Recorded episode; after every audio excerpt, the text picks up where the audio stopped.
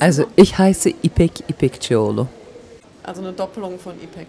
Ja. Gibt es häufiger oder ist das Zufall? Nö, es äh, ist nicht Zufall. Meine Mutter wollte, dass, dass es so ist. Okay.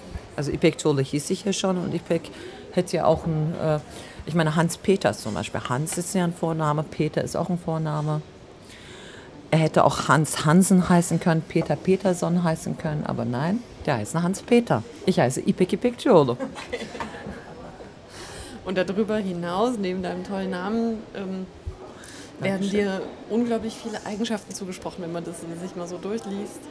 Du bist ja ganz viel gleichzeitig. Ich meine, wir, wir alle sind ganz viel gleichzeitig, ja, aber mhm. bei dir steht dann da so Türkin, Lesbe, Politaktivistin, äh, Berlin-Patriotin, was noch, Musikproduzentin, Muslimin. Da frage ich mich. Ich bin ja auch noch Akademikerin. Soll das, das ja eben, also ich frage jetzt, ist das, ist das denn alles oder was bist du denn noch alles, beziehungsweise gibt es was, womit du dich dann eher oder weniger identifizierst? Naja, alle diese Aspekte, die du aufgezählt hast, so dieses Lesbe, Migrantin der zweiten Generation, türkeistämmig zu sein, Politaktivistin zu sein, äh, Akademikerin, äh, als DJ zu arbeiten, Musik zu produzieren, das sind halt, halt alles Aspekte, die, die einfach zu mir gehören, ein Teil von mir sind. Ähm, es hat eine Weile gedauert, bis ich mich dann irgendwann nur noch als IPEC benannt habe, weil diese ganzen politischen Attribute wie ich bin eine lesbische Migrantin aus der Türkei der zweiten Generation, die ihren Lebensmittelpunkt in Deutschland hat. Sorry, feministisch habe ich vergessen. Also früher habe ich immer gesagt, ich bin eine lesbische Feministin aus der Türkei der zweiten Generation, die in Deutschland lebt. Und mittlerweile sage ich, ich bin IPEC. Ja, ich, ja, ich lebe auch lesbisch. Ja, ich bin ja Türkei, aus der Türkei. Habe aber einen deutsch-türkischen Pass, also ich habe beide Pässe. Ähm, ja, ich habe auch noch studiert. Ja, jetzt arbeite ich als DJ. So. Und ich schreibe auch noch. Also ich schreibe zum Thema Identitäten, zu irgendwelchen Kulturgeschichten und so weiter. Ich bin halt ein aktiver Mensch, ich mag nichts zu verpassen. Du bist eigentlich ganz normal, oder? Ich bin ein ganz normaler Mensch, der natürlich gerne viel macht. Aber trotzdem machen dich solche Schlagwörter dann total interessant oder mal wirft dir automatisch dann in eine Kiste. Also klar, wenn du lesbisch bist und Migrantin und einigermaßen schlau, ist doch klar, dass du dann politisch auch irgendwie aktiv werden musst. Naja, ich habe ja mein, äh, meine Diplomarbeit zum Thema geschrieben, Lesbisch und Türkisch, ein Widerspruch. Und das war äh, so 1997 überhaupt die allererste Diplomarbeit äh, in Europa, würde ich sogar sagen, äh, als es um das Thema Migration und Homosexualität ging. Also die auch dann ähm, generell also damals gab es halt nur eine einzige Diplomarbeit, der war dann auch von einem Deutschen geschrieben, dann in England äh, über äh, türkische Schwule. Auf Englisch hatte er es geschrieben, aber es gab wirklich keine Diplomarbeit, der von Migrantinnen wiederum über sich selbst geschrieben wurde. Und da bin ich dann halt auch der Erste gewesen. Ähm, es ging mir nicht darum, die Erste zu sein, sondern weil mich die Themen im, im Laufe meines Coming-Outs ähm, als Lesbe, aber als Migrantin auch sehr viel interessiert haben und irgendwie wollte ich das auch zu Papier bringen. Hm, was hat mir damals gefehlt während meines Coming-Outs? Was hätte ich gerne gehabt? Wie geht es vielen anderen, die nicht in so einem ähm, positiven Position sind wie ich, weil meine positive Position war, dass meine Familie nun wusste, dass ich lesbisch lebe und sie mich auch so akzeptiert haben. Aber es gibt halt viele, die, egal ob sie jetzt aus der Türkei sind oder aus Deutschland sind oder deutsche Familien haben oder türkeistämmig oder arabischstämmig, was auch immer sind, die haben nicht halt eben diesen Privileg, dass sie unbedingt von ihren Familien akzeptiert werden. Und für mich ging es darum, okay, wie ist das Thema türkisch zu sein, wie ist das Thema Familie, wie ist, was ist das Thema Deutschland, was ist Rassismus, was ist Sexualität, was ist Religion. Also wenn mich schon diese Themen interessieren, dann kann ich ja genauso gut eine Diplomarbeit dazu schreiben. Du hast eben gesagt, was dir in Deutschland fehlt. Was hat dir denn da gefehlt? Du bist ja in, du warst in London eine Zeit lang und hattest da ja. auch dann Coming Out. Waren da die Bedingungen besser dafür? Nee, es gab ja halt die geografische Distanz einfach. Ich meine, wenn man bedenkt, es gibt ja viele Lesben und Schwule, die aus, aus irgendwelchen deutschen Kleinstädten kommen und die nach Berlin oder nach Köln oder nach, äh, keine Ahnung, Hamburg gehen, um ein Coming Out zu haben, unabhängig von ihren Familien erstmal, weil sie sich selbst erkunden wollen. Für mich war, ich wusste zu der Zeit nicht, wie ich, was ich leben soll, wie ich mich benennen soll. Ich wusste das einfach nicht. Und da ich ja keinen Ausbildungsplatz hatte, durch trotz meinem 2,0er Durchschnitt, dann dachte ich, okay, was soll ich jetzt in Deutschland machen? Kein Ausbildungsplatz, kein Studienplatz, ich kann ja nicht studieren, habe ja kein Abi. Ich gehe nach England. Und so hat sich das ergeben, dass ich dann dachte, okay, wenn ich schon hier bin, kann ich ja auch mal aus rumprobieren. Und meine allererste Affäre war, siehe, da, eine Berlinerin. Und in London, oder? In London. Und dort bin ich auch äh, gleich dann in Kontakt gekommen mit äh, türkisch-zypriotischen äh, Gruppen in England. Die, und dann dachte ich, okay, wieso haben wir nicht in Berlin sowas? Ähm, dann bin ich halt 91 zurückgekommen, habe sofort äh, meine erste lesbische Gruppe gegründet. Also kein Verein, kein Verein, sondern eine, weiß ich nicht, ist es eine Selbsthilfe? Natürlich ist es eine Selbsthilfe. Jede Gruppe ist eine Form von Selbsthilfe.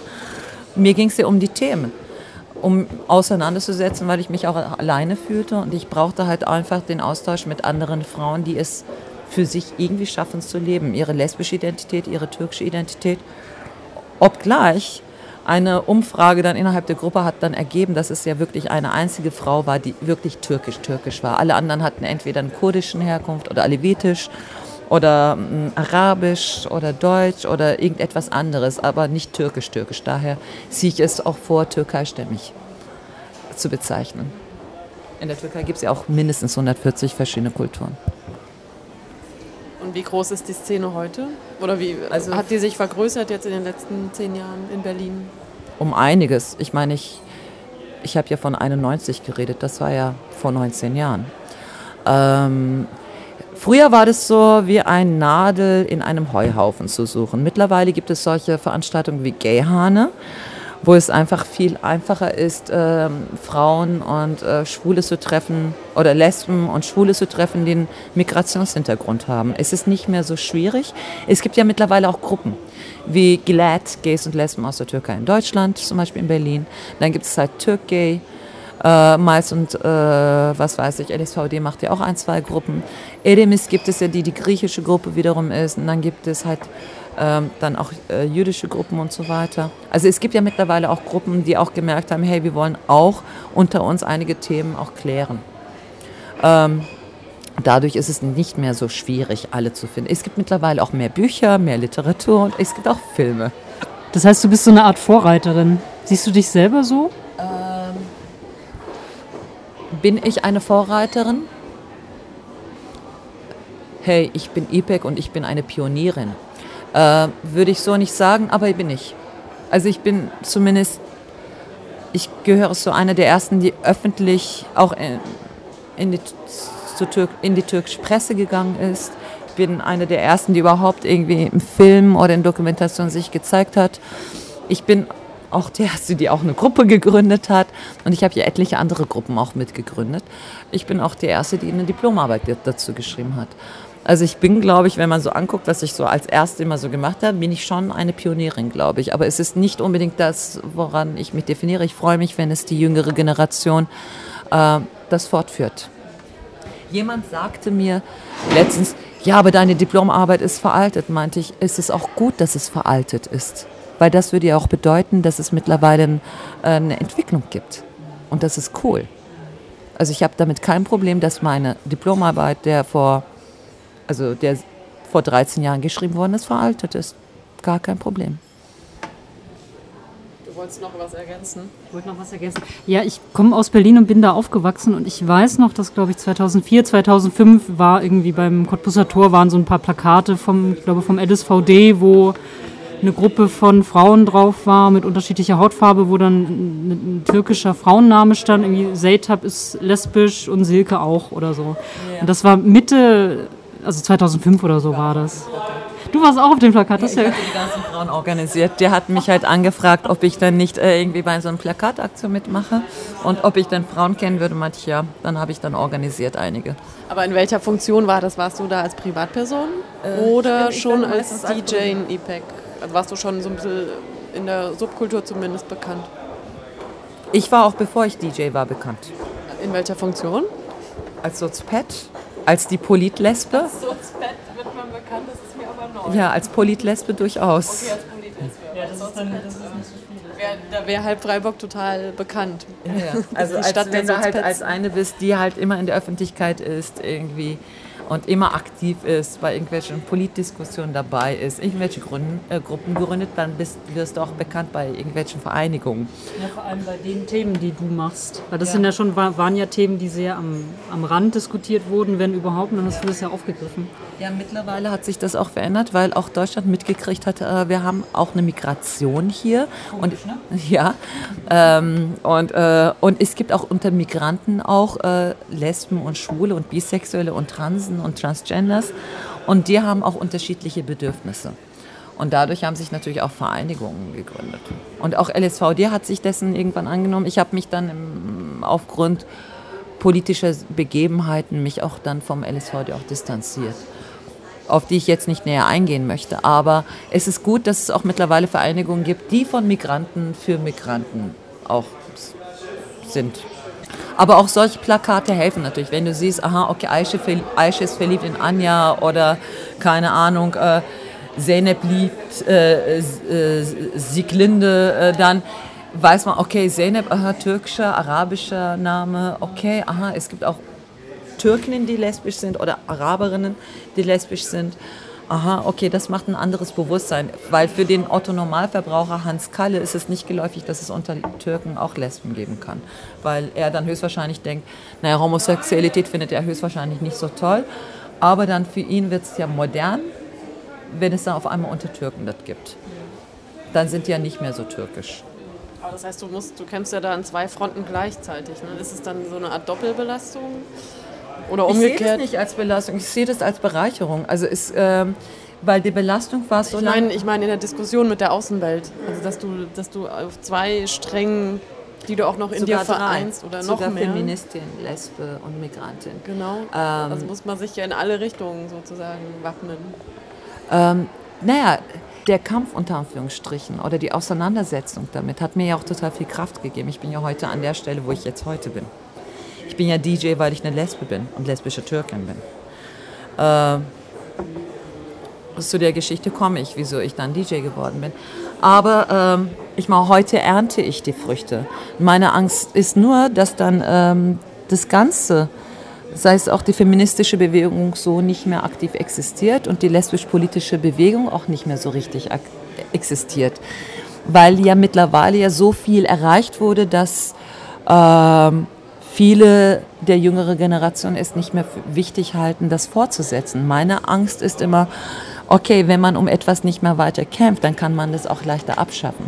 Es ist nicht so einfach in, dem, in der Form, na, ist ja auch erreicht, dann muss ich ja nichts mehr machen, weil das, was erreicht ist, kann ja auch schnell abgeschafft werden. Siehe da Weimarer Republik und heute Deutschland. Und was ist in diesen 70, 80 Jahren passiert? Also vieles musste dann neu erreicht werden, neu erkämpft werden. Ähm, und ich finde, okay, wir haben die Bäume damals eingepflanzt, die Bäume sind groß geworden. Es ist nicht okay, nur die Äpfel davon zu pflücken. Man muss gucken, dass weitere Bäume weiterhin gepflanzt werden. Und immer noch schön gießen und gucken, dass die Bäume auch nicht von irgendwelchen Insekten befallen werden. Und ich finde, dass dann die jüngere Generation, die jetzt heute 20 ist, ähm, das leider vergisst. Also Wie kann man die denn motivieren? Also wir werden das ja auch hm. häufig gefragt, wir sind die sogenannte dritte Welle und äh, wir machen doch nichts mehr. Also worin besteht unser Handeln? Naja, ähm, es ist einerseits schön, endlich mal den Privileg dazu zu haben, dass andere für dich gekämpft haben und du es heute endlich schaffen kannst, nicht mehr darum kämpfen zu müssen, sondern dass es selbstverständlich ist. Das ist ein super Gefühl. Hey, alles ist erreicht. Super, ich kann einfach keine Ahnung, in irgendwelche Lesbendiskurs gehen und genießen. Ich kann mit meiner Freundin Hand in Hand auf der Straße laufen und ich werde nicht zusammengeschlagen, ich werde nicht beschimpft. Das ist super. Ähm, ich finde aber, dass auch politische Auseinandersetzungen sehr viel Kraft geben können und ich finde, das Private ist immer noch politisch. Für mich, wenn ich heute privat so frei leben kann, dann hat, hat die Politik ja auch damit was zu tun, dass ich so leben kann. Ich muss gucken, dass es aber mir erhalten bleibt. Und ich finde, dass dann ähm, einem auch sehr viel Kraft gibt, über den eigenen Tellerra äh, Tellerrand, über die eigene soziale, sexuelle äh, Lebensrichtung hinaus zu gucken. Das heißt, äh, meine lesbische Identität definiert sich nicht nur dadurch, indem ich mit Frauen vögle, sondern es ist mehr für mich. Es ist meine soziale Ausrichtung. Und ich gucke natürlich, dass diese soziale Ausrichtung mir erhalten bleibt, dass meine Privilegien mir erhalten bleiben. Und das als ein Teil dieser Gesellschaft sollte ich mich durchaus auch verantwortlich fühlen. Ich bin, ich lebe in dieser Gesellschaft. Und wenn ich will, dass es besser wird oder so erhalten bleibt, das Minimum erhalten bleibt, dann sollte ich gucken, dass ich auch dazu einen Teil dazu trage, beitrage, beisteuere. Wenn ich dich richtig verstanden habe, hast du gerade gesagt, dass Feminismus tot ist. Ich habe nicht gesagt tot. Oder nicht mehr so aktiv, wie du es gerne hättest? Die, ähm, also die Be feministische Bewegung ist sozusagen nicht mehr, es gibt diese Bewegung so nicht mehr. Es gibt halt den Postfeminismus mittlerweile oder diesen Queer-Feminismus, was es auch immer bedeuten mag. Und es gibt halt auch diese, ähm, dieses Thema Queer.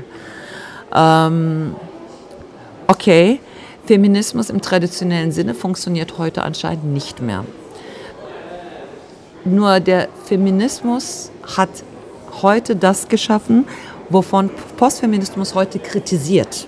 Postfeminismus kritisiert ja die feministische Bewegung der 70er, 80er Jahre. Nicht unbedingt. Da gibt es auch ganz viele verschiedene Strömungen. Differenzfeminismus, Gleichheitsfeminismus und den ganzen Kram. Natürlich. Und eine Tradition muss gebrochen werden, indem sie erneuert wird, aber nicht vernichtet wird. Aber es gibt ja gerade in den letzten Jahren, finde ich, so eine sehr aktive neue, neue feministische Strömung in Anführungsstrichen. Also es gibt dieses Missy Magazine, das du wahrscheinlich auch kennst. Die machen so Popkultur, Feminismus. Es, es, gibt, gibt irgendwie Ladyfest und so weiter. Es gibt Ladyfest, es gibt irgendwie uns. Wir machen so ein Frauen-Lesben-Radio. Wir machen also es gibt irgendwie Zeitschriften und unglaublich viele politische Diskussionen gerade an Unis. Also ich finde, es ist sehr, sehr aktuell und sehr da. Es, und es passiert Für mehr. uns in unserer Wahrnehmung. Ich glaube, wir befinden uns in so einer Blase und denken, die Welt ist total feministisch, weil wir es sind. Aber ich glaube, das ist nicht so. Ich frage mich, was passiert, wenn du nicht mehr studierst, wenn du nicht mehr an den Uni-Verbindungen bist. Dann mache ich so coole Interviews wie heute. Die du ja auch während du studierst schon machst. Was passiert danach? Und damit verdienst du nicht unbedingt Geld. Ne? Ja. Nein, ich finde es ja auch wichtig, dass es den Postfeminismus gibt. Und ich finde es ja auch wichtig, dass einige Haltungen ja auch äh, äh, in Frage gestellt werden. Sie sollten aber nicht zunichte gemacht werden, sondern erweitert werden und andere Alternativen geboten werden. Ich meine, es ist ja auch vieles erreicht, noch nicht alles, aber ähm, es, ich finde, es sollte sich nicht nur in der Richtung äh, befinden, dass man nur die äh, Feministin und die eigene Frauenhandlung kritisiert, sondern es sollte auch in die Männerwelt immer noch hineingetragen werden und Forderungen gestellt werden.